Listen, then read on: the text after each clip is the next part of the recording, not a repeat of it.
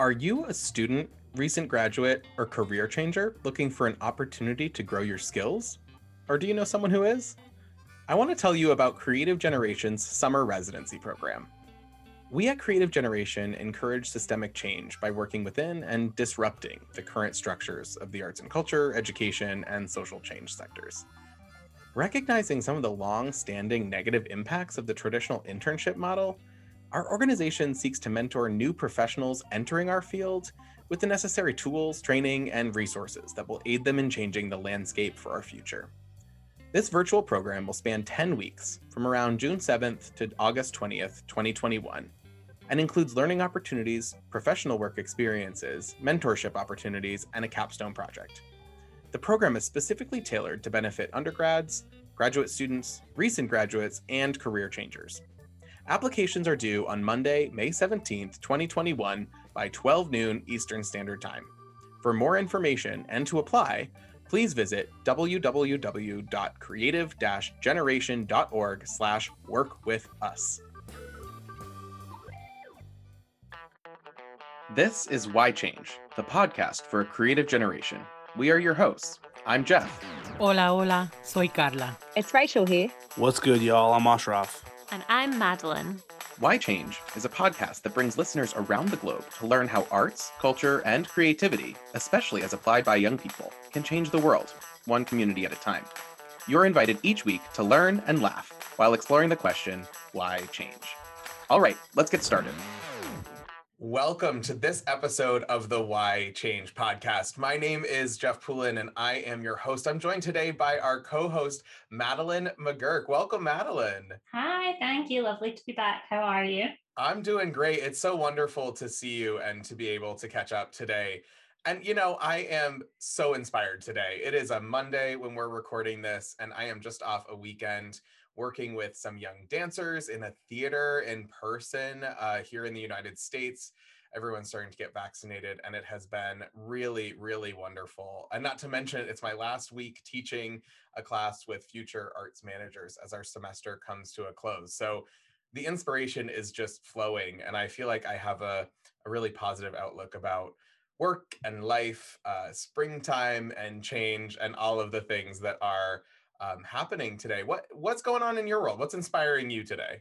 I am with you. I also had quite a big weekend. It's um, it was our election here in Scotland on Thursday, and my partner is a campaign manager for the Greens, which is one of the small parties here.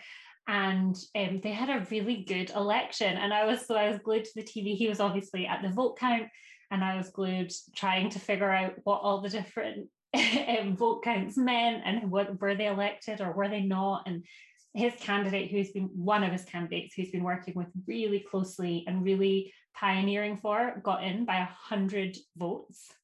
Wow. and so he is just over the moon. So we have just been celebrating all weekend. Um, he is exhausted.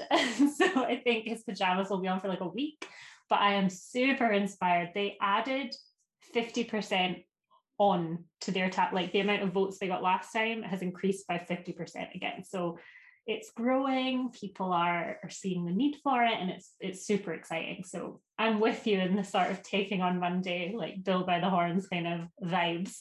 That's excellent. And you know those types of things it's hard to you know divorce from some of the work that we do. We work with artists and young people um, and change makers all over and there is a, a, stark reality about the role of politics and civic engagement um, in in what we do. I know with within our work at Creative Generation, a lot of our research has found that there's a natural connection between how we can apply arts-based pedagogies to the development of young people, particularly through the lens of civic practice, social justice work, um, and other um, topics that are relevant to young people, which really just amplifies the way that they develop their skills, their sense of mm-hmm. identity and community connections and and service to uh, greater society. Um, and I wonder, eh, have you seen some of that in Scotland amidst uh, an election? Massively. It's like so the two main parties are like that the the SNP that won um you know almost an entire majority which our system is not set up to provide so that's a huge result for them um, are one of the um, one of the sort of more liberal, left leaning parties. And so, and the Greens, who've doubled their vote, even though it's a small vote, um, are also on the left, and both have pretty comprehensive social care platforms. They are both advocating for young people and for LGBTQIA kind of rights. And um, the Greens just passed recently um, free bus travel for everyone under the age of 25 um, going forward, and these kind of things that increase access little by little for young people. And so naturally, when I think of your work and my work and the participatory arts overall, we're all striving for the same thing. And so we're we have different approaches, but we all kind of agree on the vision we're aiming for. And so seeing this election come out the way it did, it kind of underlines that those people are the people that are voting and that are electing people and will be representing us for the next five years. So I'm just delighted. I mean, clearly there are parties that do not share that vision and were also elected to some seats, but the majority are striving for the same thing. And that includes creative approaches. They'll have culture policies that include artists and government spaces and civic spaces. And it, oh, I'm buzzing. I'm really pleased. You know, that's fantastic. And and I think like disclaimer that you know regardless of politics i think you and i are probably uh, personally fairly aligned but mm. you know regardless of politics there are certain truths about the arts that are pretty consistent i know here in the united states there was a study done in about i think it was 2016 um, prior to our presidential election that year that concluded something like 94% of Americans believe that the art should be part of every child's mm-hmm. education.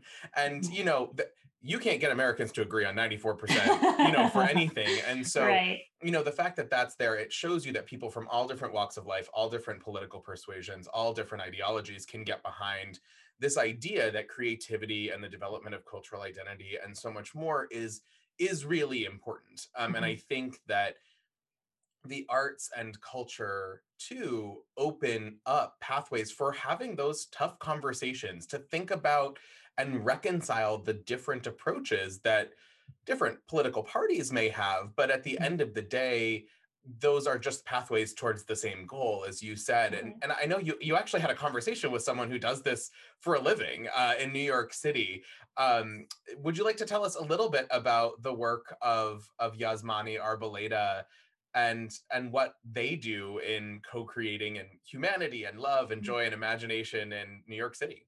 Yeah, so so Yazmany is New York City's artist in residence um, for it's a really specific department whose name I will say correctly in the interview and won't try and remember verbatim here, but it's basically for civic engagement and encouraging folks to vote, um, bring in communities that often are um, overlooked in terms of access efforts to voting or intentionally excluded. And um, he goes out and he creates artworks and engagement with communities. Um, but really, what he does super well, and you'll hear him talk about this, is not it's not quite conflict transformation, but it's more community building. So he goes into areas where there are silos or where there are divisions and a lot of otherness um, applied to each other. And he finds artistic interventions where folks can come together and rehumanize each other. And so applying that to democracy and to voter engagement is a really exciting concept, I think. And especially this week, I'm all about it. So um, he's a really interesting one to listen to. He explains how he does it really well. So I won't go over it again, but it, yeah, well worth a listen. All right. Well, then, without further ado, enjoy Yazmany's interview. Hi, Yazmany. Welcome. Thank you so much for being here to talk to me for the Why Change podcast. It's so nice to be finding the time to catch up and hear about your work. How are you? Thank you so much for having me, Madeline. I really appreciate being here and in conversation with you and with our community. Yes, I'm so excited. I have so many questions. Um, and before I get to them, I want to give a quick introduction so that everyone kind of knows our background and the kind of work you do on a, on a very broad strokes kind of way. So, for anyone who doesn't know, Yazmany is an artist who works on large scale projects all over the world. They are designed to bring communities together. You've traveled loads and worked in some really interesting parts of the world. So I'm keen to get into hearing about some of that in a moment to start with, though, and to give a little background, you and I met in New York back in 2018 at ITAC 4. which was our fourth International Teaching Artists Conference. And you had a really cool role in that. You were there giving a presentation about some of the, the transforming communities you've been doing, but you also designed our communal art project for the conference, which is one of my favorite memories of that event. And now I believe you're New York City's official artist in residence with the city's Commission for Civic Engagement. So, congratulations on all of that. It's cool to see you going from strength to strength. I've been watching along on social media, giving you a little cheer. um, and so, all of this is to say, you're a pretty busy person and you have loads of creative ideas about how to make positive change in the world. So, to help us get started learning about that, can you tell us, probably much more articulately, a bit about yourself and the work that you do. Yeah, thank you so much, Madeline. I appreciate that question. Uh, my name is Yazmany Arboleda. My pronouns are he, him, they. Um, when I think about my art practice, I think about the notion that for me, art is much more, it's less of a noun, an object that sits in space, whether it be on a, on a wall or in the middle of a room as a sculpture. I often think about art as a verb. How is it, how is it something that we do together? Um, I'm much more interested in the idea that human beings in collaboration actually create living sculptures that transform not just the way we see ourselves as individuals, but as collectives. Uh, when I think about what a when I think about a drawing, I think about yes, we can put a, a, a, pencil to a piece of paper, but it's the it's the invitation to imagine the collective future that cannot exist unless you and I are in conversation. Mm-hmm. And so for me, any given gathering, any given space, I always think, who are we here and how do we make ourselves manifest? What can we do here together that feels impossible that's going to move our imaginations exercise our imaginations in a dynamic way that's going to give us new information about who we are and what we can do uh, in terms of uh, um, our agency in the world you know what i mean? Like i think it's so so critical right now more than ever to understand that the imagination is a resource in and of itself and we need to be, be building gymnasiums for our imaginations so that we can practice them because i think that's how we build the future of tomorrow a yes. future that is healthy for all people, that in, that is inclusive, uh, where everybody has the capacity and the opportunity to live their best life according to themselves. Yeah, I think imagination is a word I'm hearing so much just now. I was just listening into a thing last night with Dr. Chris Emdin, and he was talking to Anna Deavere Smith, and they were quoting Maxine Greene loads. And it was to do with imagination and not shying away from really pushing the boundaries, positive and negative, of where that can take you. And mm-hmm. I'm curious, I know that co creation is a big part of what you do. And clearly, imagination is sort of the, the muscle you're looking for folks to flex. And I wonder, are there any other key elements that any like Yazmany project embodies? You know, like what other elements do you see as like a staple for you? Yeah, I will say that another one of those things that come forward for me immediately when you ask that question is joy. I mm-hmm. prioritize joy in everything we do. It's like how it, you know, what is the playlist we have playing in the background because that's going to influence the way we're feeling as we're creating meaningful connections. I often also think about the notion of food. I often think, gosh, in any given process, how is it that we're sitting down and feasting together? The act of breaking bread in in the company of another leads to conversations and and um, spaces that make us much more familiar to each other in a way mm-hmm. that's really human and so elements like that, I'm like, you know, how is that we're prioritizing that? I, I often think in my work with the city of New York, how is it that in government we can prioritize beauty and joy? Because to me, they are the elements that can make democracy truly sustainable. How mm-hmm. there a joy in the practice of governing and of, of, of, of co-leading, of, of practicing decision making, voting, all these elements? How, are, how is beauty and joy a part of every element? Because for me, I always think, guys, how is it that color can play a role in transforming the way we imagine ourselves, whether it be by the t-shirt that we're wearing or the table or the tablecloth that is that is that is said that transforms the way we think about the conversation that is happening above that tablecloth right mm-hmm. how are these aesthetic elements beginning to inform the way we're having conversation and building meaning together yeah so about your role with new york city um could you talk a little bit more about that? I'm, I'm, conscious everyone listening can't see this amazing mural you have behind you mm-hmm. of an octopus, but you were explaining a little before we started recording about that and your sort of approach to your role with New York. And I wonder if you could just explain a little bit more about that, how you're approaching that work, what you're aiming to do. Yeah, thank you for asking about that. I'm really excited. I have the honor of being the artist in residence for the Commission of Civic Engagement for the City of New York. The commission is just three years old. It was created by a referendum that happened in 2018. I think it's important that uh, our audience knows that um, the agency is the only agency with a mandate to build trust in our democracy here in New York City. And so when I learned this and when I, you know, when I took on this role, for me it was so important that we actually begin by defining what is the storytelling tradition of our agency. How do we tell stories? And how do we do that in a multimodal, multilingual way that begins to really transform the way people think about democracy?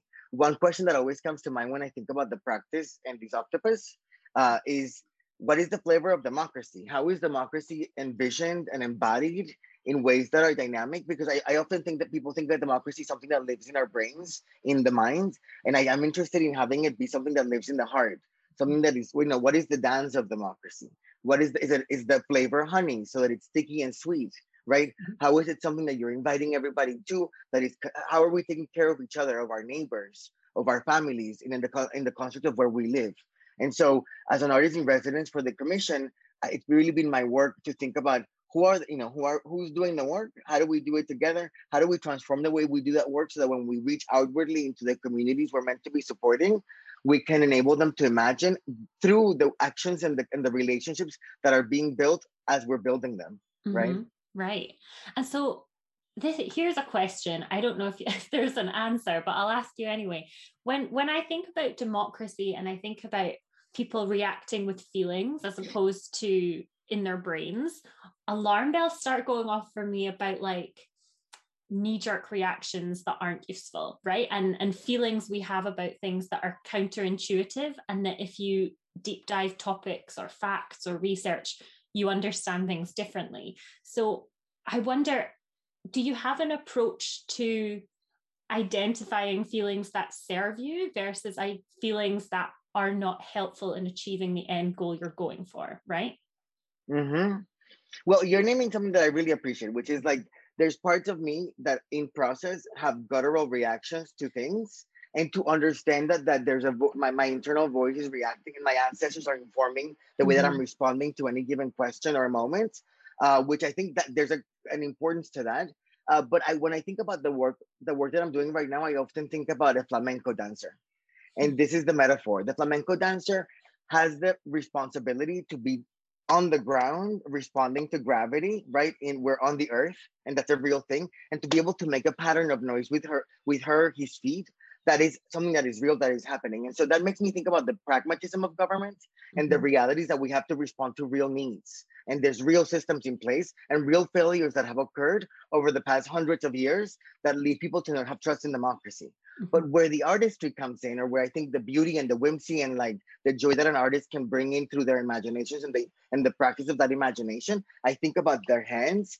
and the flailing of the body that's happening up in the air. And so it's the light and the weightlessness that happens above and that gravity that's happening below. It's that marriage. To me, the art that I try to practice really is a balance of, the, of these things: the airy and and whimsical and joyful and um, untethered and that which is bound by gravity which talks to us about what are real needs what are what is substantive uh, process. And so i think when i think about that knee-jerk react, reaction and the fear of it i'm like well no you have to put it into a construct and into a timeline that is responsible where we are caring deeply about information and science and and things that bind us to, to the natural world.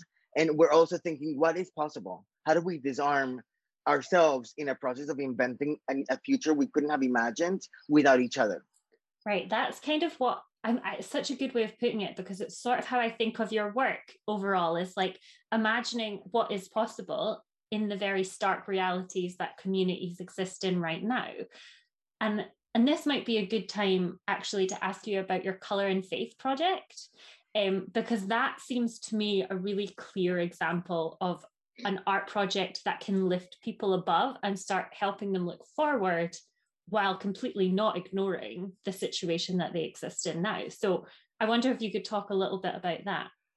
Yeah, for a period of about five years, uh, my co- colleague and I, Nabila Alibhai, who is a culture producer in Nairobi, um, she invited me to participate in the question of, you know, I don't know if you remember, but in 2013, Obama was going to be visiting Kenya and when he was, uh, CNN announced that um, he was going to be visiting a hotbed of terror. and it was highly high like it was really controversial in nairobi and all over kenya because obviously yes the al-shabaab attack had occurred in in uh, in that mall in nairobi a few months before but the reality is that like yeah there's there were fears and dangers that were real there then, but there was also a pluralism of beauty and joy and culture producers and incredible things that happen in, in Kenya. And so when we think about a global news organization stamping terror on a country, you mm-hmm. think about like the devastation of all, what that does to tourism, what that does to like how people see themselves in that country and outside of that country, and how people begin to objectify and and create a single narrative of, of a place. Mm-hmm. And that to me is enormously harmful. And so everywhere with my project, what we're trying to do is create a, a, myriad of stories, right? How do we multiply the narratives of all the people who inhabit a particular place so that we can honor all of the ways of being that exist in that one place? Um, this makes me think about Chimamanda Adichie and the danger of a single story. Um, uh, and so what we were doing there was when when I, I landed in Nairobi and I spent time there with the culture producers that I was in relation to, we began asking the question, how do we create an ISIS of love? How do we begin to create bombs and explosions of care mm-hmm. that counter the bloodiness and the, the heartbreak that happens when a terrible thing occurs, you know, that that is real, right? Like that is heartbreaking, that is grounded in you know ideas about our earth that are uh, uh, based on scarcity and that are limited by you know uh, just the realities of the imbalance of information and education in our in our, in our earth. Um, but so the, the solution we came up with was the idea that we were going to paint houses of worship yellow in the name of love. This included mosques temples churches and the idea was that communities of different faiths christians hindus uh, muslims uh, atheists, all kinds of folks would gather and would make a plan and figure out how we were going to find the paint and tell our story and actually paint these buildings, transforming them into sculptures in the landscape that speak about our common humanity. What I think for me, when I think about my art practice, yes, those yellow buildings, we've painted 16 of them, still stand and are mm-hmm. all kinds of shapes and are made are out of all kinds of materials. Um, the true success of the work are the relationships that were built when people showed up to put paint to wall right. and have meals together and learn about each other about what is our favorite food how do we you know i mean what is your favorite time to go you know to uh, to go to the countryside to enjoy the weather i mean like different mm-hmm. things where you're like the humanizing of people just collaborating in process and asking each other questions and laughing because you know silly things happen when you're putting paint to wall um, that is the magic and the miracle of the work you know what i mean mm-hmm. we have left we in every single community in every single neighborhood we leave behind buildings that are yellow and people who are friends mm-hmm. and to me that is the transformative power of you know I, I always like in some ways the projects are excuses for us to get to know each other right. um and and that's at the heart of it. And so when i think about the very beginning of a process i'm like what sounds like the most impossible thing? It took us years to figure out the buildings that were going to be painted and the relationships that were going to be built. But when we got to it it was a testament to like the beauty and the capacity for humans to be able to transform and change the way they think about each other. Yeah. and i think that there lies an enormous ocean of possibility. Yeah. It's like a I always think of that as the art is the medium through which you do the other thing, right? It's, exactly. it's the medium that gets you to the rehumanizing everyone and bringing folks together. I remember when you did our co-creation project for ITAC 4, we did the flag project. And that was a really great example of that happening on a much smaller scale than what you're talking about in Nairobi. But for everyone listening, folks were asked to bring to the conference a piece of fabric and then from their home country that linked to their life in some way. And then we were all given these little sewing kits, and there was a space where there were no workshops happening, where everyone could go take a minute and sew, and you had to stitch your piece of fabric to someone else's, and then write a little letter that said what your fabric was, why you chose it. And then what ended up happening was the people you're sitting and stitching next to end up becoming like your BFF for the conference. And then those connections I still have. I still keep in touch with the people I sat next to sewing with at ITAC 4.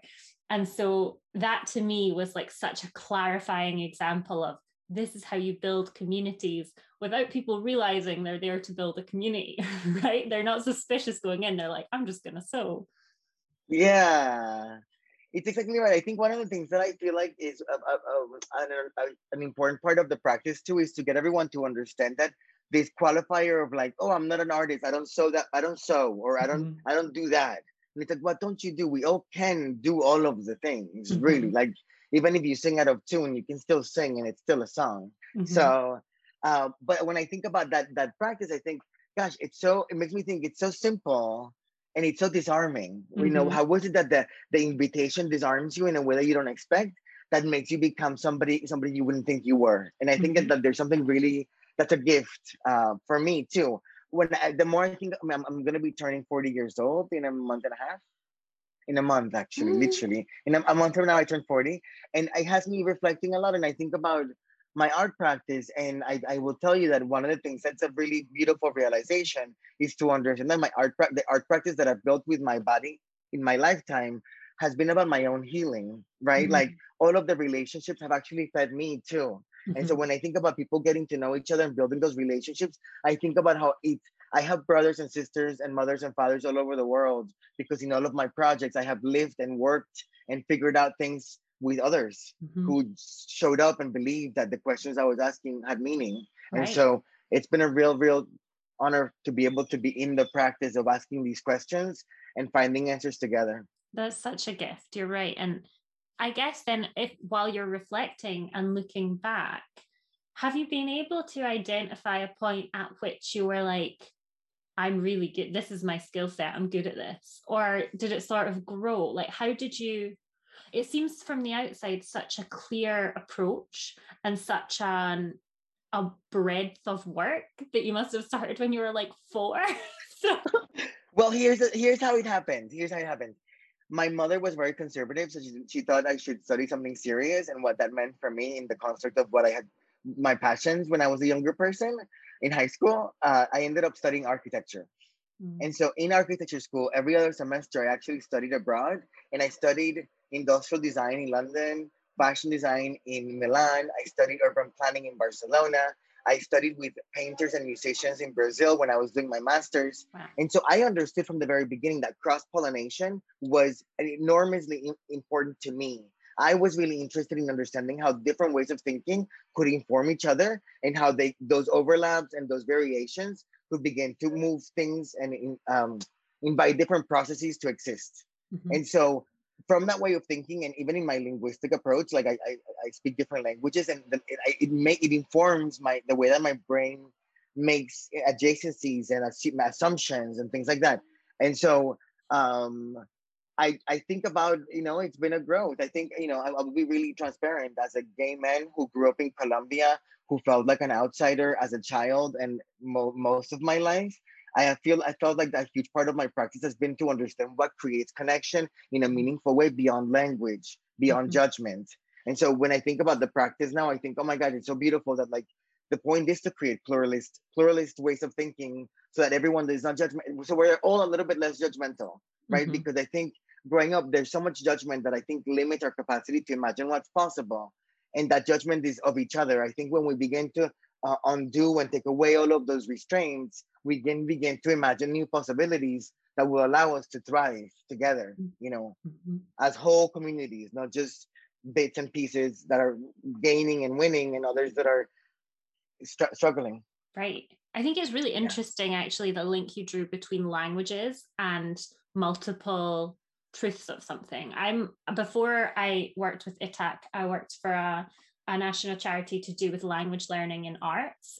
And it was always interesting when you see someone learning a new language what what phrases are passive and what phrases are active really inform people's perception of an event right so like if you say this mm-hmm. happened or if you say he did this or she was affected by that it shifts internally how someone remembers something right so I, i'm curious whether you see that as something which has opened up the idea of the danger of one story, I guess, in your own work, because that seems so linked to me. Yeah, you know, I, I think about the fact that Car- Carl Jung, the psychologist, uh, used to talk about the fact that to be able to survive the 21st century, one must be able to hold two opposing truths at the same time. And so when I think about that, I think it is at the heart of my practice to think about how do we like it, I'll give you an, an example that I think is really that I really appreciate. My my father-in-law always talks about the idea or speaks about the notion that he doesn't understand, but he wants to understand. Mm-hmm. And I think that approach is critical, right? Like, how can we celebrate that which we have yet to understand? Mm-hmm. Yeah. There's so so often we close up or we we think that that which we don't understand is against us or not a part of something we could gain from. And I think that that's a huge part. Like, how is it that we can disarm that expectation and allow ourselves to be like, no, what maybe there are way different ways to think about that. Maybe they are right. Mm-hmm. And to give your space, to give yourself the space. I will tell you that for so much of my life, I wanted to be like, oh, I know, I know, I know, I got it.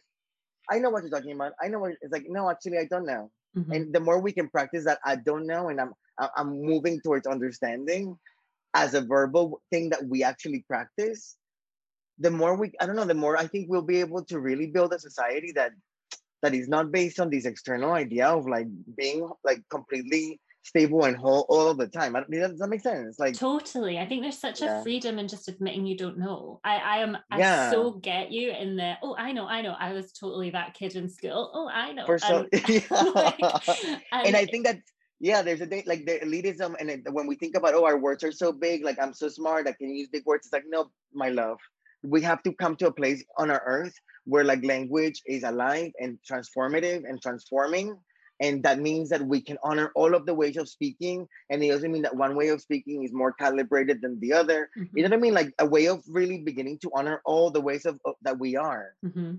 i think totally. that it, it, it, begs the question of like what is education you know who is educated yeah and for what purpose yeah yeah if it's just to pass exams then i would argue yeah. we're not really yeah education versus learning are two separate things in my book um, yeah. But I'm with you. I'm I'm trying to learn a new language right now, and it's not going well.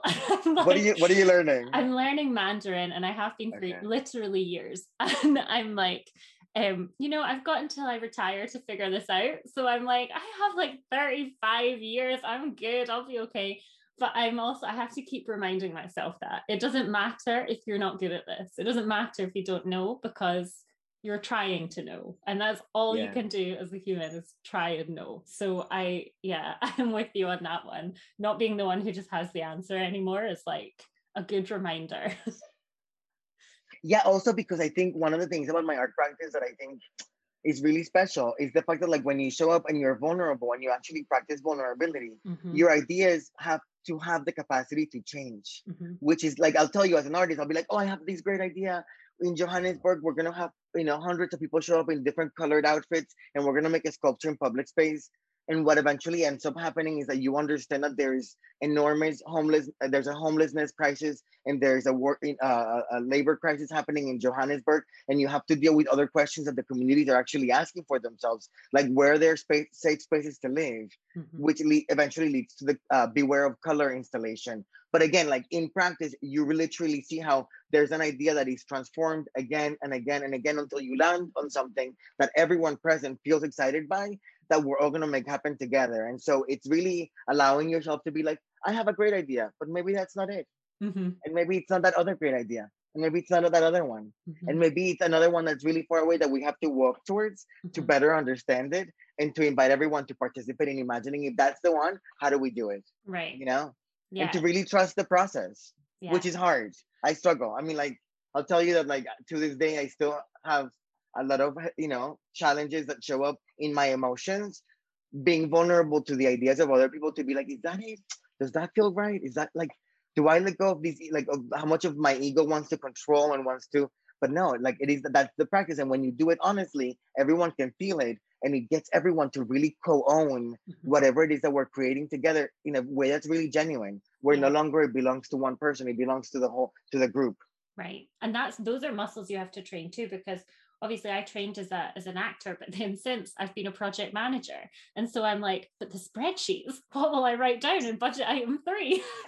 like, it's really hard to marry those two things and yeah. and authentically co-create something while part of your brain is going, but what about the budget? Like it just it is, it's a real dance that has to happen. Yeah. And so looking ahead to the future then, I know you'll be doing your artist in residency with New York for the rest of this year, right? Until about mm-hmm. August. Is that right? Mm-hmm. Yeah, and I think it's going to be extended actually because our project is going into the fall. With the People's Bus, the thing we're developing is going in further, and so my, that makes me feel very excited. Nice. And so, has I suppose this is a two-part question. The first part is how have you been able to do that work in a sort of COVID landscape? And I, the second, I guess, would be something different that I'll come to in a minute, actually. I'll ask the COVID one first. How is that informing what you're up to? Yeah, well, you know, it's been really hard. I'm somebody who really like tries to live in their body, and a lot of my art practice deals with like getting people into circles, doing wacky, whimsical movements that uh, get us information that lives in their bodies that we can't find anywhere else. And so, oftentimes, what's been challenging is that we've been on Zoom, on in front of computers, and I have a team of eight people that I work with at the agency, and it's been mostly on Zooms. I I would say that I spend between five to eight hours on Zoom a day.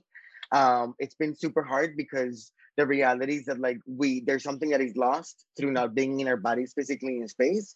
There is something that is gained though, which is the reality that everyone is in their homes and you have access to parts of their lives that you wouldn't have access to otherwise. Mm-hmm. So there are things that I've been I have had to recalibrate. Um, I met my first co- my my in person. I met my first colleague from the agency about a month and a half ago. I've now just met three of them because mm-hmm. we've been doing site visits for our project. Um, but I look forward to the day that we can all be together in space and actually like share energy because there is a difference. You know yeah. what I mean? And I and and so one of the things uh, in in my approach in my learning about how to approach the work through Zoom, I've had to figure out new ways of you know new practices, new ways of creating conversation and being embodied in, in while we're in front of our computers. And so that's meant that we had a meeting, I think in November, where I asked everybody to show up in their sweats and literally go in front of their computers and pretend like they're like we're jogging in the park together with our eyes closed. Things like that. We're like, and I, I invited them to meet my mother and my nephew at the bench in the park. Uh-uh. Because I talk about the work being really personal, and these imaginings, this playfulness is a critical aspect of how we find information that we get to that will serve us in, in ways mm-hmm. that we wouldn't expect. Um, and, and that's been a huge part of, of the way that I, I, have been trying to think about how to find meaning through through our computer screens and seeing right. each other flat, you know, on a two-dimensional surface. Right. It's hard to do the thing where people don't know they're there to build a community when they have to like sign up and log in in advance and things. So I yeah, I hear you. Um, and when everybody's tired of being in front of a computer because there's a real fatigue, right? Everybody's tired of like sitting up and being in front of people. And I will tell you that, you know, uh, there's been moments where people don't want to turn on their screens. So you have people's voices and not much else. And so that makes it extremely hard to be able to mm-hmm. create meaning together. Yeah. Yeah. I, we had our conference in September and we had to move online. And um, one of my favorite sessions was hosted by someone who had us dancing, but she was like, just go off to the side just dance like wildly, arms flailing, legs flailing. We'll do that for 10 seconds, then we'll come back and we'll write something. And then we'll get up and we'll flail, and then we'll come back and write. And the joy that came from just that freedom to move and be silly, but know that everyone else was doing it too, and remove all judgment was really freeing. It was something I'm going to remember, I think. So beautiful, right? Mm-hmm. I really appreciate those kinds of things. Yeah, me too. Um, so I guess with that in mind, the, the second part of the, the question is looking at the future. What do you think we should be channeling time and energy towards? I think everyone's kind of in this space of looking ahead now, and we're sort of emerging, vaccines are happening, people are going to go back to work in a very different way. And I wonder, what do you consider as the priorities we should all be funneling towards for for good lasting change? Well you know i keep thinking about madeline is this idea of how can we build gymnasiums for the human imagination mm-hmm. in all of our in all of our environments urban and rural right?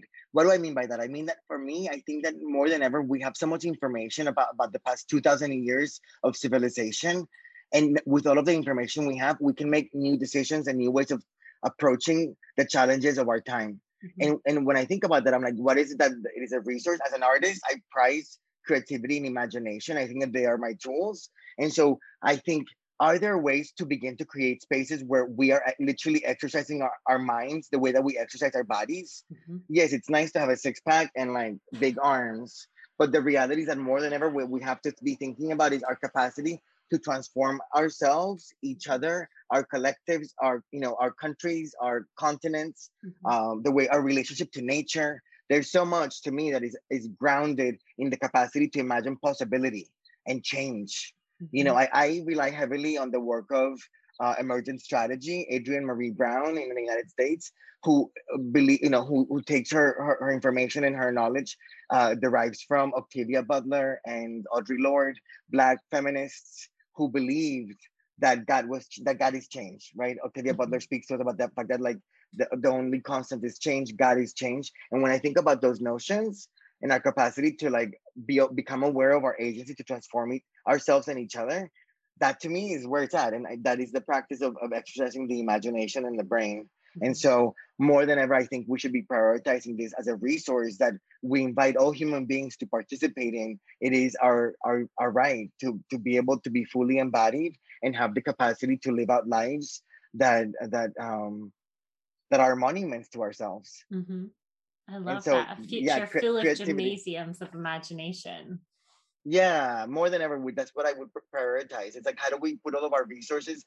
When I think about our journalists, when I think about our politicians, when I, I was like, no, how, do, how does everybody invite everybody into these spaces of imagining, Mhm. um, of trusting that with each other we can figure out how to take the next steps towards making this our cities more sustainable, Right. towards you know cleaning up our oceans, towards mm, you know getting rid of a punitive justice system that no longer works anywhere in the world right we have to be thinking about mental health i mean the the, the thing that is incredible to me is that everything is intersectional so Mhm. all of the challenges inform each other if we could begin to have a more holistic approach to these questions we would begin to actually transform in the space of even asking the questions Mhm. you know You're So- right. And so much of it, uh, I mean, it's completely interwoven. I agree. And so much of it comes back to the person. And have they felt joy recently? Have they had that rich inner life of imagination and play? And I, I'm totally with you. That could that could really change things if everyone had access to flexing those muscles and they were appreciated a little more. I love that. yeah I love that. Okay, so I'm I'm looking at the clock and I could talk to you for hours, but I shouldn't because there's an episode. Um, so on finally, to sort of always end the episodes and wrap them up, we ask people sort of quick fire questions and just first thing that pops into your head response. Okay, you Mhm. ready? I'm ready Okay, who inspires you? Anna Deavere Smith, who speaks about the idea that we all all humans speak in organic po- poems. I pay, paid attention, deep attention to those organic poems. Mhm. Yeah, I'm obsessed with her right now. okay, what keeps you motivated? All of the loves of my life, all of my beloveds, my partner Danny, my sisters, my mother, my friends. I have a legion of people who support me and who enable my dreaming. And where are you most grounded? In my heart, Hmm, that's lovely. And how do you stay focused? it's really hard for me.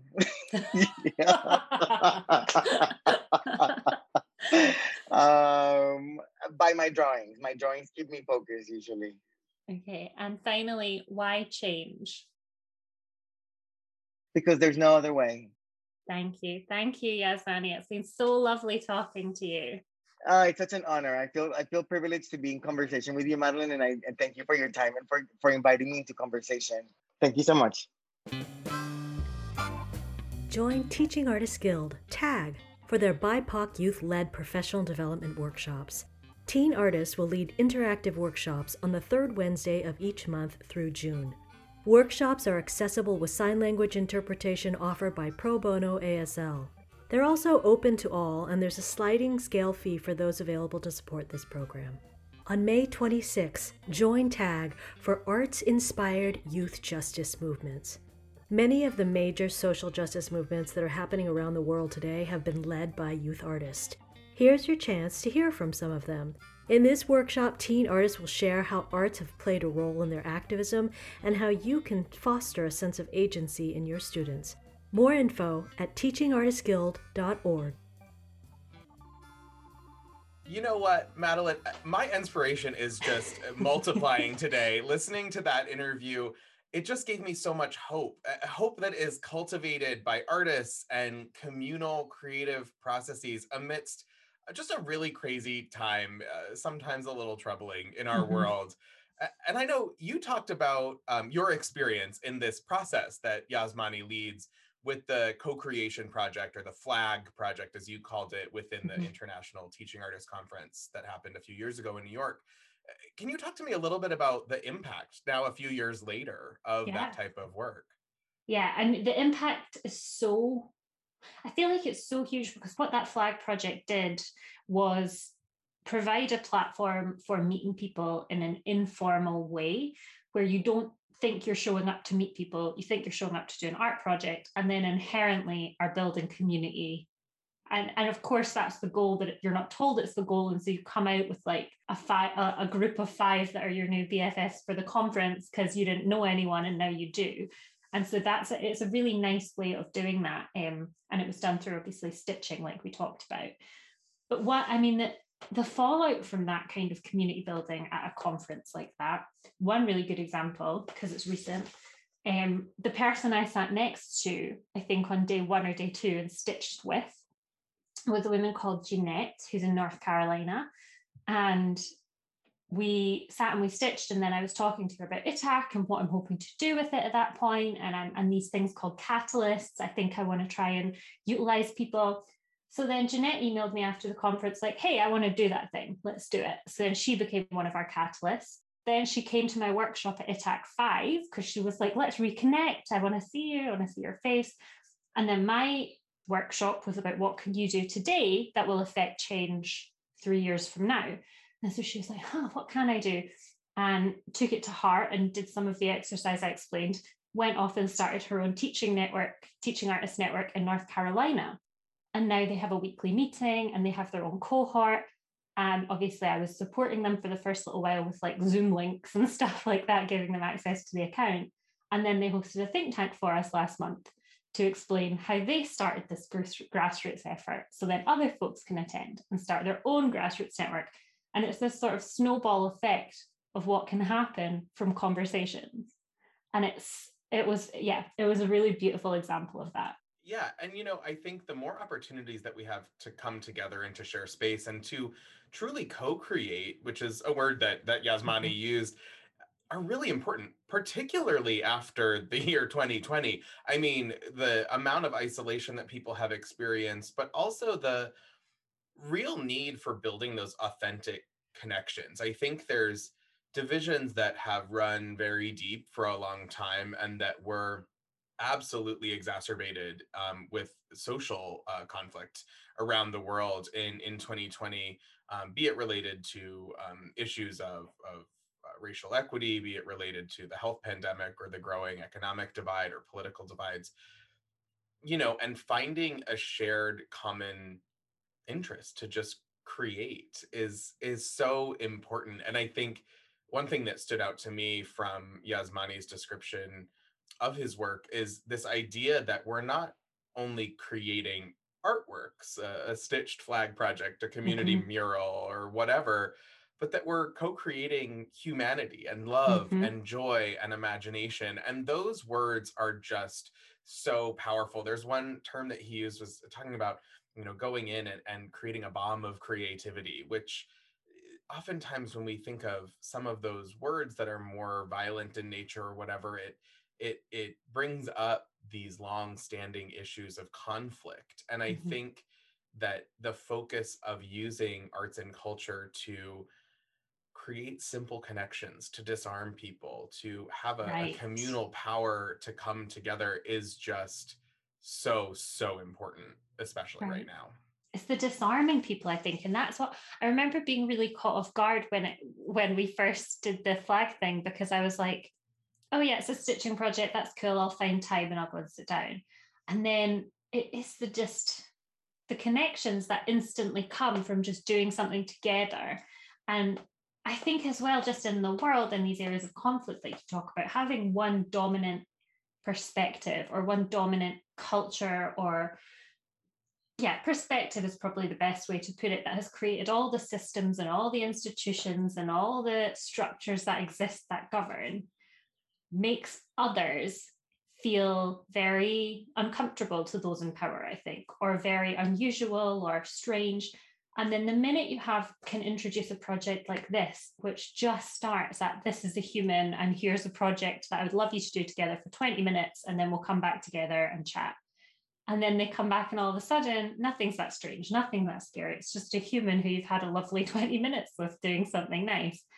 And the, the shift that can happen from that is so significant. And I think people people often undervalue that um, and write it off as kind of woolly or something, you know, soft. But that is how real change starts to happen as people humanize and listen and and just drop their guards. Absolutely. I totally agree because you could be sitting next to someone who's the head of a, a you know a country's department of arts and culture you could be sitting next to an independent teaching artist that is living paycheck to paycheck you could be sitting next to uh, an incredibly famous artist, you know, or a yeah. phenomenal educator that has generations of students that have come through their classrooms. It really doesn't matter. And it's a really tangible way to just disrupt some of those hierarchies, some of those mm-hmm. norms, um, you know, to use some of the terminology that we talk about within our work at Creative Generation to um, to go through a process of social transformation. And, and right. because it's a creative process, we would call it creative social transformation. Mm-hmm. This approach to thinking about the way our societies have systematically created divisions and to use arts and culture to right. break that down um, mm-hmm. to its most um, kind of nuclear level um, and to empower artists, creatives, particularly young artists and creatives to be the catalyst for that change. And I just think that that's something that is so important. But you know, one thing that's interesting, um, and this ties in with another bit of research that we're doing right now that we should have more more findings on um, later in our summertime. But it's this idea of challenging um, those artists who exit the field, right? In arts and culture world, we celebrate when someone makes it as a musician or hangs their first mm-hmm. exhibition mm-hmm. or performs on Broadway or is commercially successful as a musician or, or what have you. And there's a almost a disdain for for artists who are trained in the arts, maybe go to an art school or graduate with a, a fine arts degree from a college or university, and then exit the field. Mm-hmm. But Yazmany's a perfect example of someone who exited the field, works in civic engagement in government, mm-hmm. but is a working artist that's making a tremendous difference. And I think we we have to challenge some of those assumptions that we put in place on ourselves as a mm-hmm. sector in the arts and culture and creativity world because we have to remember that the skills that are developed as artists can be applied everywhere, whether you're mm-hmm. making a painting, making some theater, or creatively designing a way to um, empower young people to be civically engaged in a large right. city like New York. Yeah, you can't be annoyed that there are no artists in government and then demonize artists that leave to go into government, right? Like if you can't do both, it doesn't make sense. So, I mean, I'm with you. I think I don't know how you describe your own role now, but I certainly am not practicing my art nearly as often as I used to. Now I facilitate stuff that makes it easier for other people to do that or, you know, try and shift policy wherever I can. But I don't know that I really still class as a working artist in the same way I would have done five years ago. So yeah, I, I think if you really want an ecosystem shift, you need to let people exist in different parts of that ecosystem. That just feels like a an obvious fact, but you're right, there's definitely a stigma. You know, but you're right. I think I I wouldn't classify myself as an artist anymore. I mean, I am very proud of my history growing up as a as a tap dancer and being on stage. I mean, it's working as a teaching artist with young people um, in the performing arts in particular. Um, don't ever ask me to do visual arts. That is definitely not my strong suit. But the um, what's interesting though is that I learned certain skills in creative problem solving and mm-hmm. designing things. I mean, you know, figuring out, I'll never forget working as a teaching artist and working in a school that there were uh, almost 100 young people in a middle school production musical theater and it was like how do you you know create yeah. a, an 8 minute dance sequence that can that can honor the performance of 100 people Mm-hmm. And that is the type of creative problem solving that I use right now. It might yes. be how do we conduct a global study in a pandemic when you can't mm-hmm. travel, but yeah. it's that same level of creativity. Or when I'm, you know, teaching um, at the university level, how do we design a curriculum that can cover, you know, hundreds of years of history in in 7 mm-hmm. classes, or you know, what it whatever it is. But it is like that idea of sort of applied creativity Mhm. um, that that's how I sort of remain connected, and it does give me the same high. Um, You Mhm. know, it's it's really really corny to say, Mm. but the same high ya. I would get from performing on a stage and then driving home after a performance late at night is the high that I get after I finish designing a syllabus with a lot of creative approaches in it. Mhm. And that seems ridiculous to say out loud, but it's absolutely true in my life. But you know, something that comes with that though is this this humility to say, you know, I am um, you know, a former artist or I am a creative practitioner and I'm working in a space that I have a lot of expertise, but there's also things I don't know. And that was something from Yazmany's perspective that just really resonated with me is that ability to sort of admit what we don't know and use it as a learning opportunity filled with humility in order to communally progress um, the ideals that we're working on together. Yeah, and it's true because the the other thing that the other way you can phrase not knowing, um, but being open is being curious, right? Having curiosity, and that's so central to making any kind of art. Um, I would argue, the curiosity to know about others and to examine things or to look at things from a different perspective, all of which can create social change if channeled in a certain direction or if applied in a certain way. Um, I really loved one of the phrases he used about creating gyms for the imagination or gymnasiums, I think he called them for the imagination, because I was starting to think, wow, like, what if that happened? Like, what what would young people's inner lives be if we rewarded that or we encouraged that in the same way like Instagram encourages, I don't know, body types or or I don't know, Chanel handbags or whatever. But like if that was valued, that level of creativity and like inner life was valued and trained in the same way, oh, it would just the world would be different. It would, yeah. I could talk to Yazmany forever because I always come out like this, like, what if the world? But it's so true.